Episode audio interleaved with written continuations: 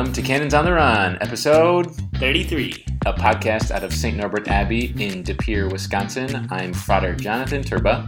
And I'm Reverend Frater Jordan Neek. And we are back to talk to you about our life in formation and our life as Norbertines. We have a new flavor going on for this episode. Flavor, flavor. But that's probably copyrighted. That, that probably is. Um, there's a little property. Floating C by that when uh, Deacon Jordan said that, so we're covered. But before we get into that new angle, that new flavor of this episode, we'll catch you up with what we've been up to. I didn't write anything of what I've been up to. What have you been up to? Been up to nothing.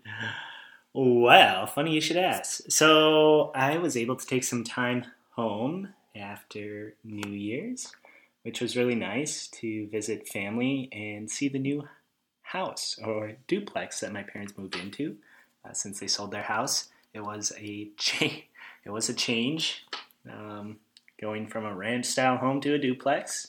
Very cozy.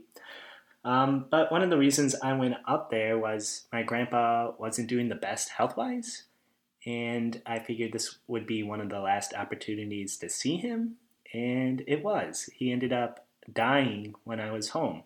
So it was a beautiful opportunity to celebrate his funeral as a deacon, along with my pastor, Father Jerry. I got to preach my grandpa's funeral and um, got to do the final commendation. Um, I also helped in the, the parish cluster that weekend, preaching all the masses with Father Jerry, so uh, that was pretty fun.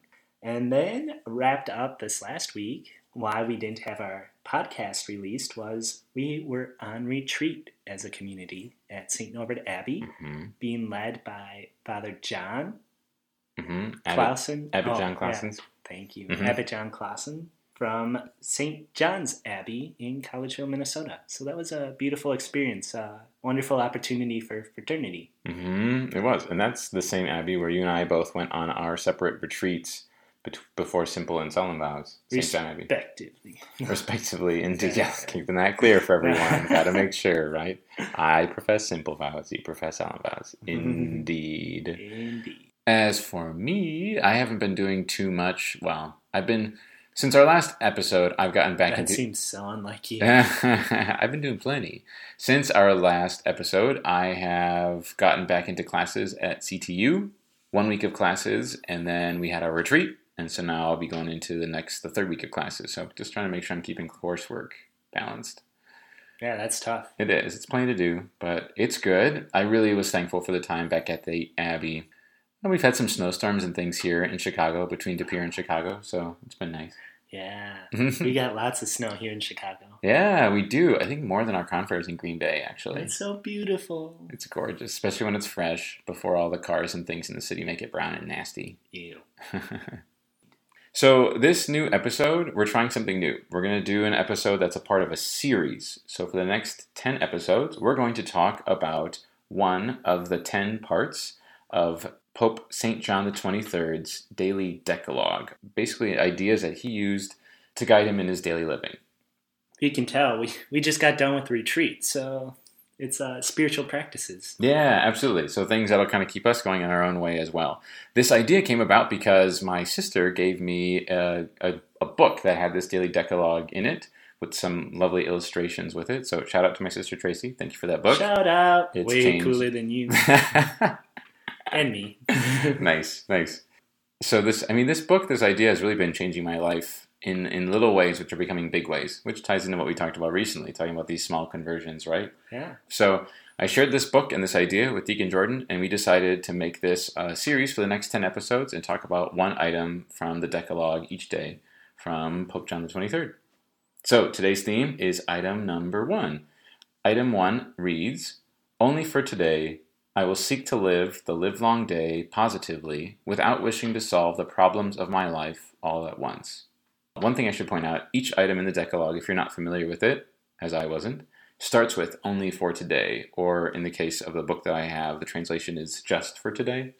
So only for today. So this idea of not getting overwhelmed, but just thinking about daily living, living in the present. So only for today, I will seek to live the livelong day positively without wishing to solve the problems of my life all at once.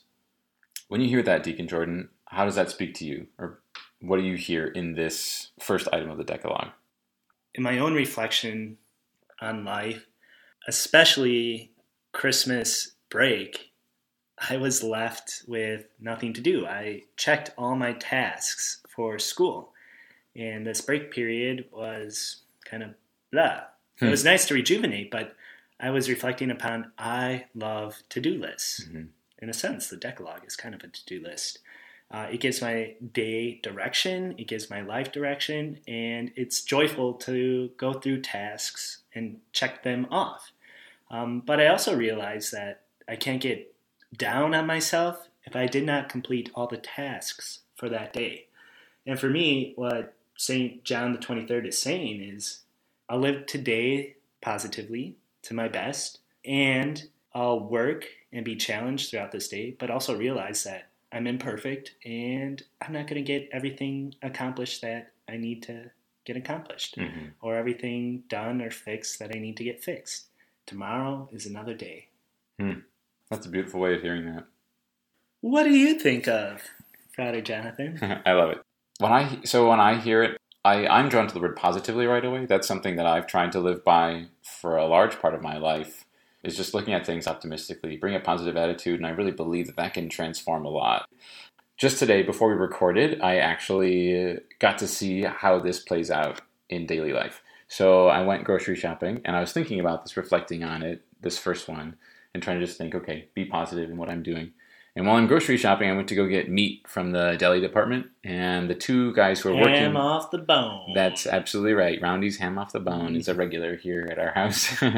And so when I went there to order it, the guys working behind the desk were just chatting, having a good time. Um, I asked for the ham. He went to go cut it. He turned around, asked me how much... He had forgotten that I'd asked for a pound, so I said, yeah, just one pound. And so he says, great. He turns and starts to cut it. And within one slice, he turns to me and he like walks away from the machine and he looks at me in the eye and he says, thanks for being so positive. I have some customers that are just really angry sometimes. So thanks. And I like, before I could respond, he turned around, cut the first piece and said, is this thin enough? And I said, yeah, that works great for sandwiches. Thank you. And um, he just kept cutting it. And that totally blew me out of the water. Like I wasn't trying to be like super friendly or, you know, just I was, when I go grocery shopping, I just try to make sure I walk a little slower, because it's a busy grocery store that I go to, and it's easy to start like cutting people off or feeling stressed out. And so I just take my time and smile, say excuse me, let people through if they need to get through. And after that, I had like three or four other lovely interactions with people at the store I didn't know, just because, you know, taking that time um, and just trying to be aware of. So I'm not wandering around like trying to smile and make everyone like, hey, you're great. How are you today? You know, it's not like over the top. But you just slow Get down. Away from me. Yeah, right. That might be too much. But to just be present and slow down enough so that I don't, I'm not rushed. I'm not completely self-absorbed, right? Right. Well, I don't, I don't recall you saying before this instance, like you were waiting patiently at the deli counter and were not being served. Where a lot of people would are just in a rush and would just blow up, mm-hmm. like express their frustration. Mm-hmm.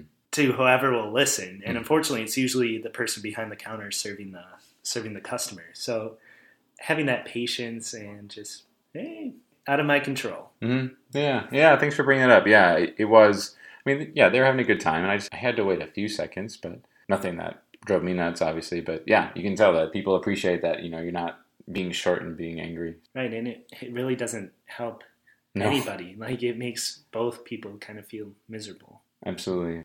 So the second part of this, of number one here, from the Decalogue, going through the day without wishing to solve the problems of my life all at once.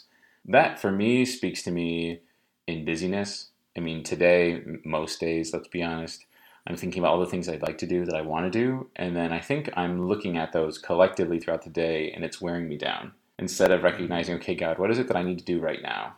One physical way I found to help me do that was when I'm at my desk uh, in my room here just doing schoolwork or anything, is actually put everything else away so that I only have one thing on my desk. And I realize that allows me to be single-mindedly busy. I remember we talked about that before mm-hmm. in a different episode.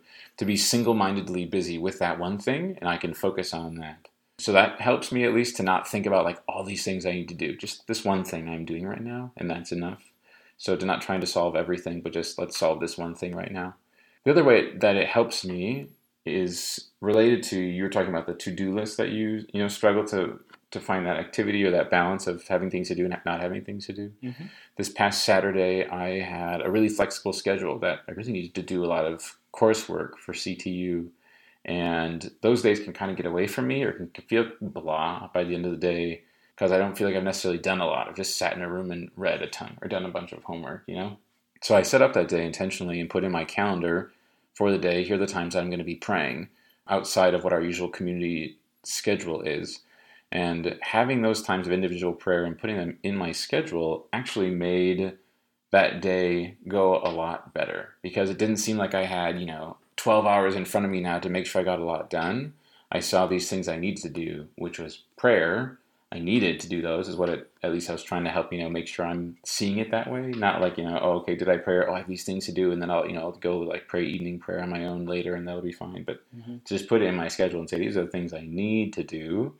And kind of magically from my own experience, it made my to-do list of things I needed to do not seem so daunting. Because then I just realized, okay, these are the things I have to do. Pray, take care of myself. And I need to fit in, you know, C T U, doing coursework, that kind of a thing. So those are two ways that this really helped shape me in this last week, reflecting on this first one. Yeah. And I love how you mentioned making time in your day.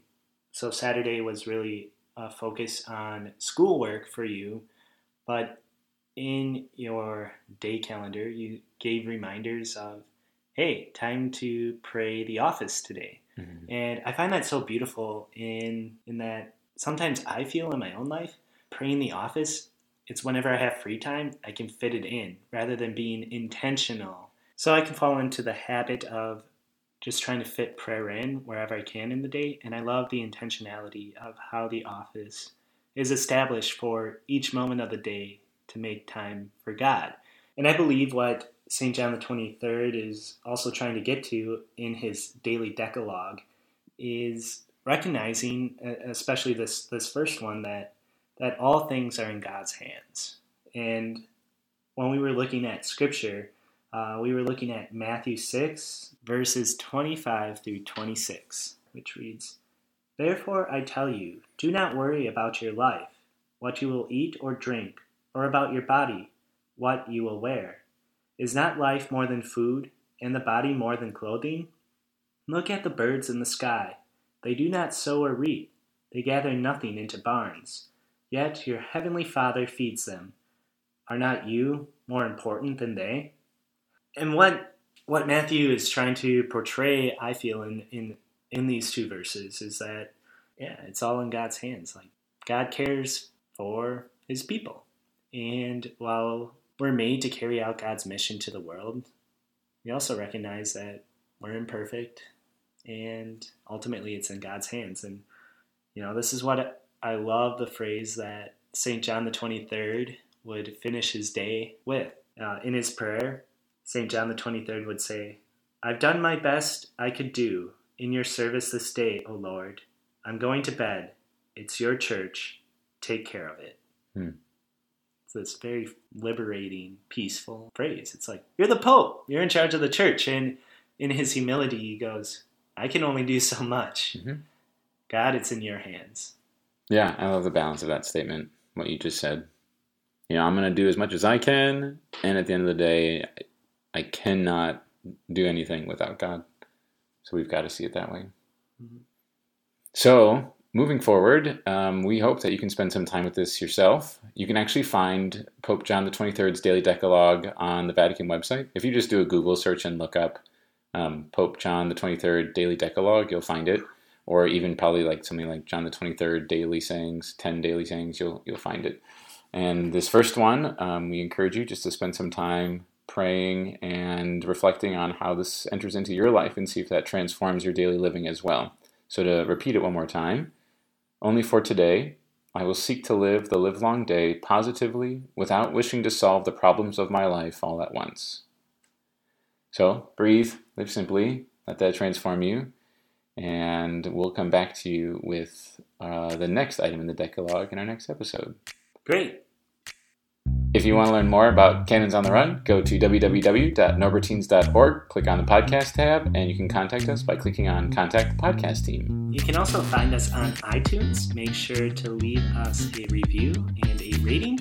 Uh, make sure also to like us on Facebook. We hope you enjoyed this introduction to Pope Saint John the twenty-third's Daily Decalogue.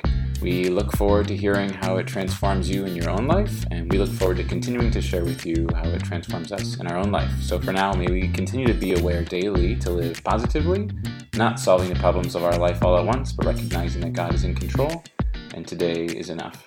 Amen. Saints Norbert and Augustine, and John the twenty-third, pray, pray for us. us.